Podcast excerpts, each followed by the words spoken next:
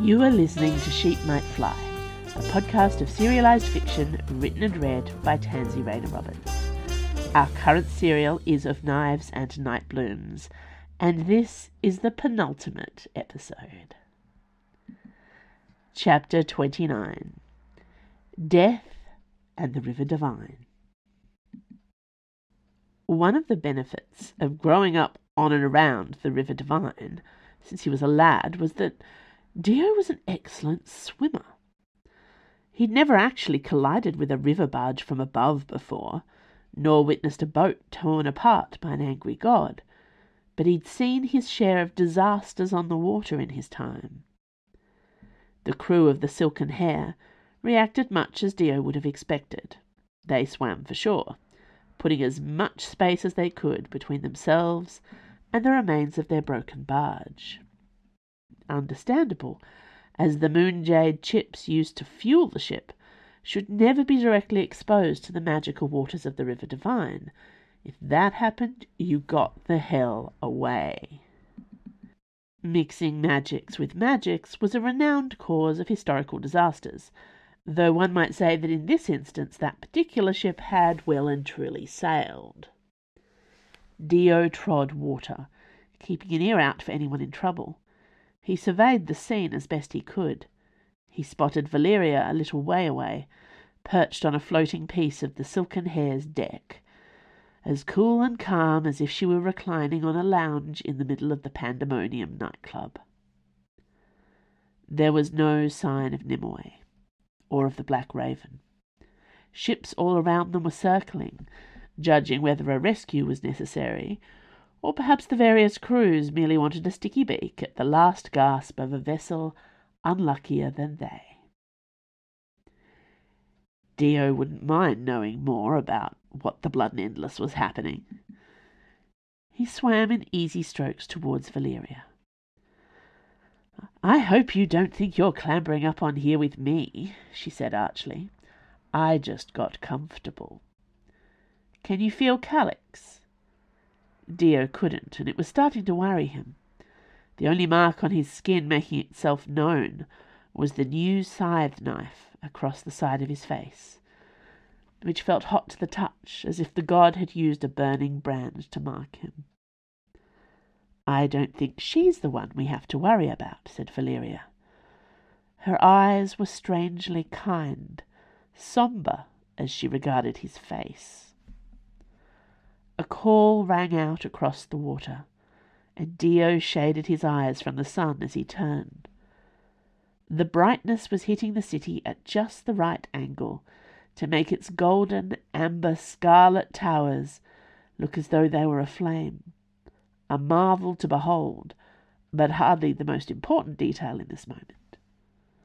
Someone waved wildly at them from a small skiff he looked like Mardy, which suggested that the shadowy glower behind her was the bow. She's so resourceful, said Valeria, in an approving tone. I taught her that, she added. Pleased as he was that Mardy was not dead, Dio was not sure that a skiff was any safer than the open water right now, not with what had happened to the Silken Hare. Apart from the debris floating on the surface, the water was oddly calm, considering. A shape bulged in the river. At first it looked like a slow wave or a large wing. Dio wondered if it was Nimue up to her new tricks. But it was Aidan who pulled himself up out of the water, a furious dark-eyed god, dripping wet and hungry for vengeance. Dio was reminded yet again that the type of person to whom he was attracted tended towards the dangerous. Something perhaps he should examine about himself, if he survived this. Black feathers burst out of the water, forming a dark halo around Aidan's bare-chested form. He clutched something dark and twisted in his hands, a, a shadow or a cloak. She lifted her head, and Dio realized to his horror that it was Nimue. She was wrapped in the god's dark power, bound by shadows. She looked crumpled, defeated. Her eyes were closed, her body limp. Only her pale face and bare scalp were visible. Everything else had been swallowed up by death. Fall of the gods, said Aidan with a warm smile. Not today, my dears. The mark on Dio's face lit up, hot and raw. He felt himself tugged towards Aidan, not with the desire he had felt when he was only a handsome man in the darkness, but something else. Something that felt like Calix's magical bond, only deeper, set into his marrow. This was what it was like to be chosen by a god. Dio didn't like it at all. You're one of us now, Valeria murmured, her eyes fixed on Aidan. Dio could not tell if it was awe or love or fear in her gaze. Valeria had served the Black Raven longer than anyone alive, if you believe the stories. She wouldn't be coming to Nimue rescue. Neither would Mardy, however kind she seemed. They were the blade and the needle. They'd belonged to death long before they belonged to Calix. Dio, though. Dio had loyalty baked into his bones, and he had never chosen to serve the god of death. He was taken. Calix took him too, but didn't mean to. He had chosen her back since then, over and over. He believed with all his heart that it was a choice. He hadn't fought her bond as the others had. That mattered to him now. It was up to Dio Taurus to stop the Black Raven from hurting Nimue. The river whispered around them. Nimue's eyes snapped open. Of course, Dio realized with a sinking feeling. She didn't need him to rescue her. No one ever really needed him.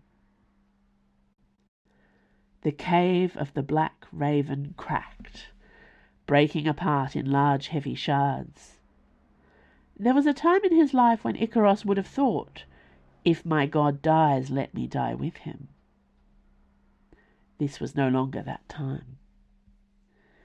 He pressed Calix close to his chest as they plunged once more into the dark and shadowy waters.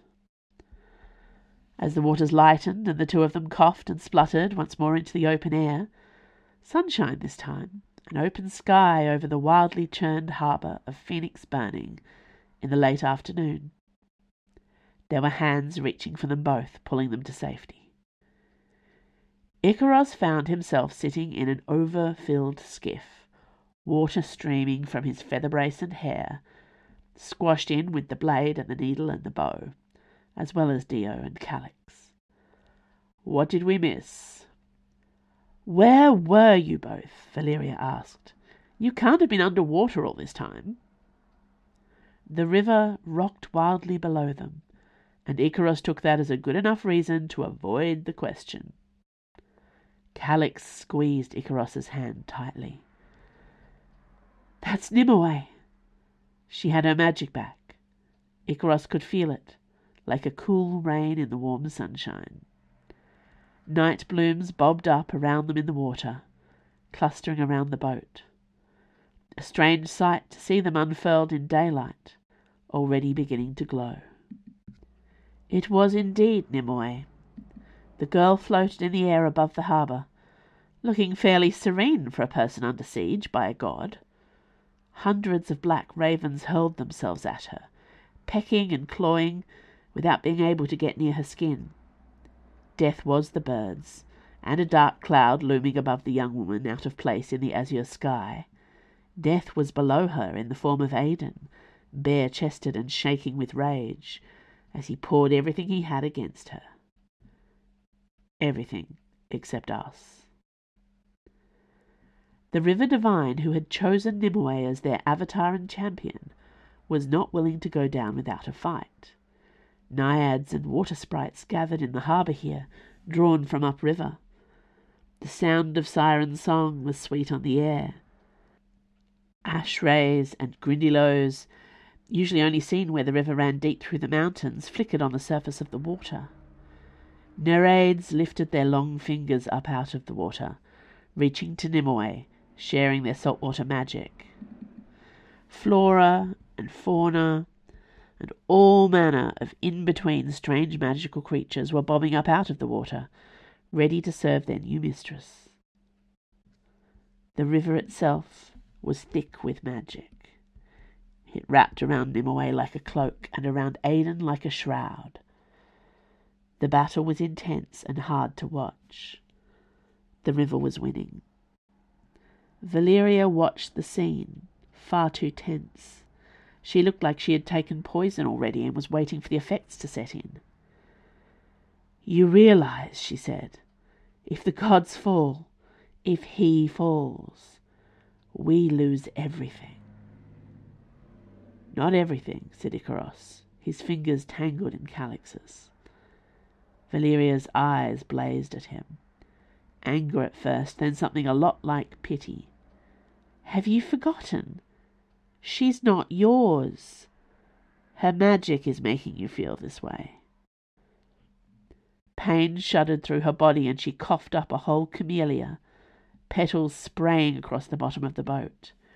You're only proving your point, she snarled at Calix, who looked taken aback, as if she too had forgotten that Icaros was in her magical thrall, that he was not hers in any way that was honest. Slowly, he let go of her hand. The god of death called his birds to him, and they flocked to his body, enhancing his power even as the river savaged him from all sides. Calix had seen magical battles before, but nothing as intense as this, nothing as primal. No one in the thick of it was human except her daughter, and the river seemed determined to use Nimue as if she was another of its mythic inhabitants. The black raven no longer looked like a man. Water engulfed his skin, sticking to him, unmaking his shape until there was nothing yet left but shadows and feathers. This is not our time, he screeched into the air. Nimue spoke in a voice that was not her own. Calix knew her daughter, and this was not her. I am the future. The river will take back this kingdom. The end of the gods is coming. But it doesn't have to be today. Clean up your house, Raven. Tidy your temples. Stop fighting the inevitable. He roared at her with what was left of his mouth. The only thing inevitable is death. Nimue, not Nimue, raised one perfect eyebrow. Not so nice on this side of it, I imagine. Death screamed. Shadows and water and feathers sprayed outwards in one last burst of power against power. And then it was over. Nothing remained of the black raven but feathers, floating on the surface of a remarkably still river. Nimue was gone too. Calix scrambled to her feet, wildly rocking the boat. Icaros put his hands on her, pulled her back down, half in his lap. Have faith, he growled into the side of her neck. There, called Dio, pointing. A figure cut through the water. Nimue had always been a strong swimmer, dipping in and out of the various pools of the palace gardens in the Imperium, always busy and active, so very alive. Nimue reached their boat quickly, and her face came up from the water, smiling with exhilaration. Calix's heart had started beating again. This was her daughter. None of the river's otherworldly power touched her now. She looked human, normal. Calix let out a sound, strangled and painful, reaching out. Dio was nearer and hauled Nimue up out of the water. She clung to him for a brief hug, all wet silks and rivulets, then laughed impossibly and crawled across the skiff full of too many people to reach her mother. Calix sobbed as Nimue climbed into her arms like she was a tiny child. I thought I'd lost you. She'd thought this whole endless journey would be a safer choice. than leaving Nimue at the Imperium without a parent to protect her from the court's machinations. She had never imagined anything like this. Is he dead? asked Mardy, one hand on her belly, eyes on the black feathers that floated on the water. Can he die? We'd know, Reynard said roughly. We'd feel it. I don't know what I feel right now, said Mardy. The bond threads connecting them all to Calix were brighter than before, stronger. That suggested the connection between the priests and their gods might be weaker, not that it was gone. If he is dead, said Icaros, with a wary look in Valeria's direction, we're in trouble. Valeria whipped her wet hair back unbothered. It takes more than that to kill a god, even a god of death, she did not say. After a moment's embrace, Nimue was already pulling back from Calix, her eyes bright and wild. What now? They all looked at each other. Correct me if I'm wrong, said Icaros in a scathing sort of voice, but I believe there's supposed to be a royal wedding. Calix looked around. They were surrounded by boats, barges, ships, each with crews standing on deck, staring at the scene of the wrecked Silken Hare. She and her protectors were visible from the city wharf, where a cohort of gladii were waiting for her to step into her future. More armoured men lined the wide black steps leading up to the city, as if every soldier had come out to watch the show. So many people had seen what happened. Did they understand its significance? Did they know what Nimue had done? How could Calix protect her daughter in a court where she knew no one, trusted no one? Nimue leaned in, her forehead gently bumping against Calix's, an old move they had not done since she was a child. There's no getting out of it now, said the daughter with the diplomatic training. The petal of the Imperium sighed.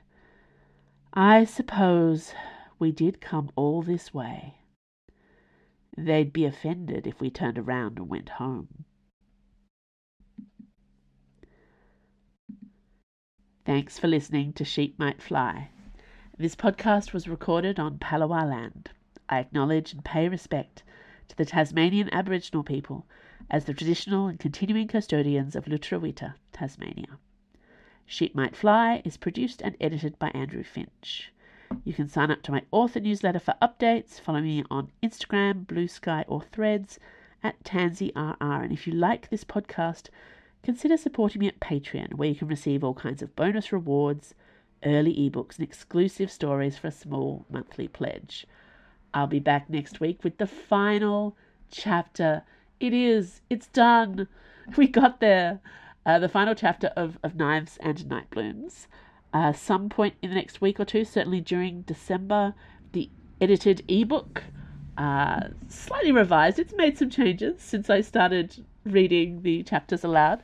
Um, that will be appearing on my Patreon as exclusive to all members. So if you've been considering signing up, even just for a month or two, uh, you'll be able to receive this uh, novel as one of your first bonuses uh, even at the very lowest uh, $1 tier. So consider that.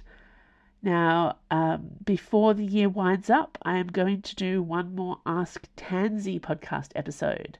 So please send me your questions.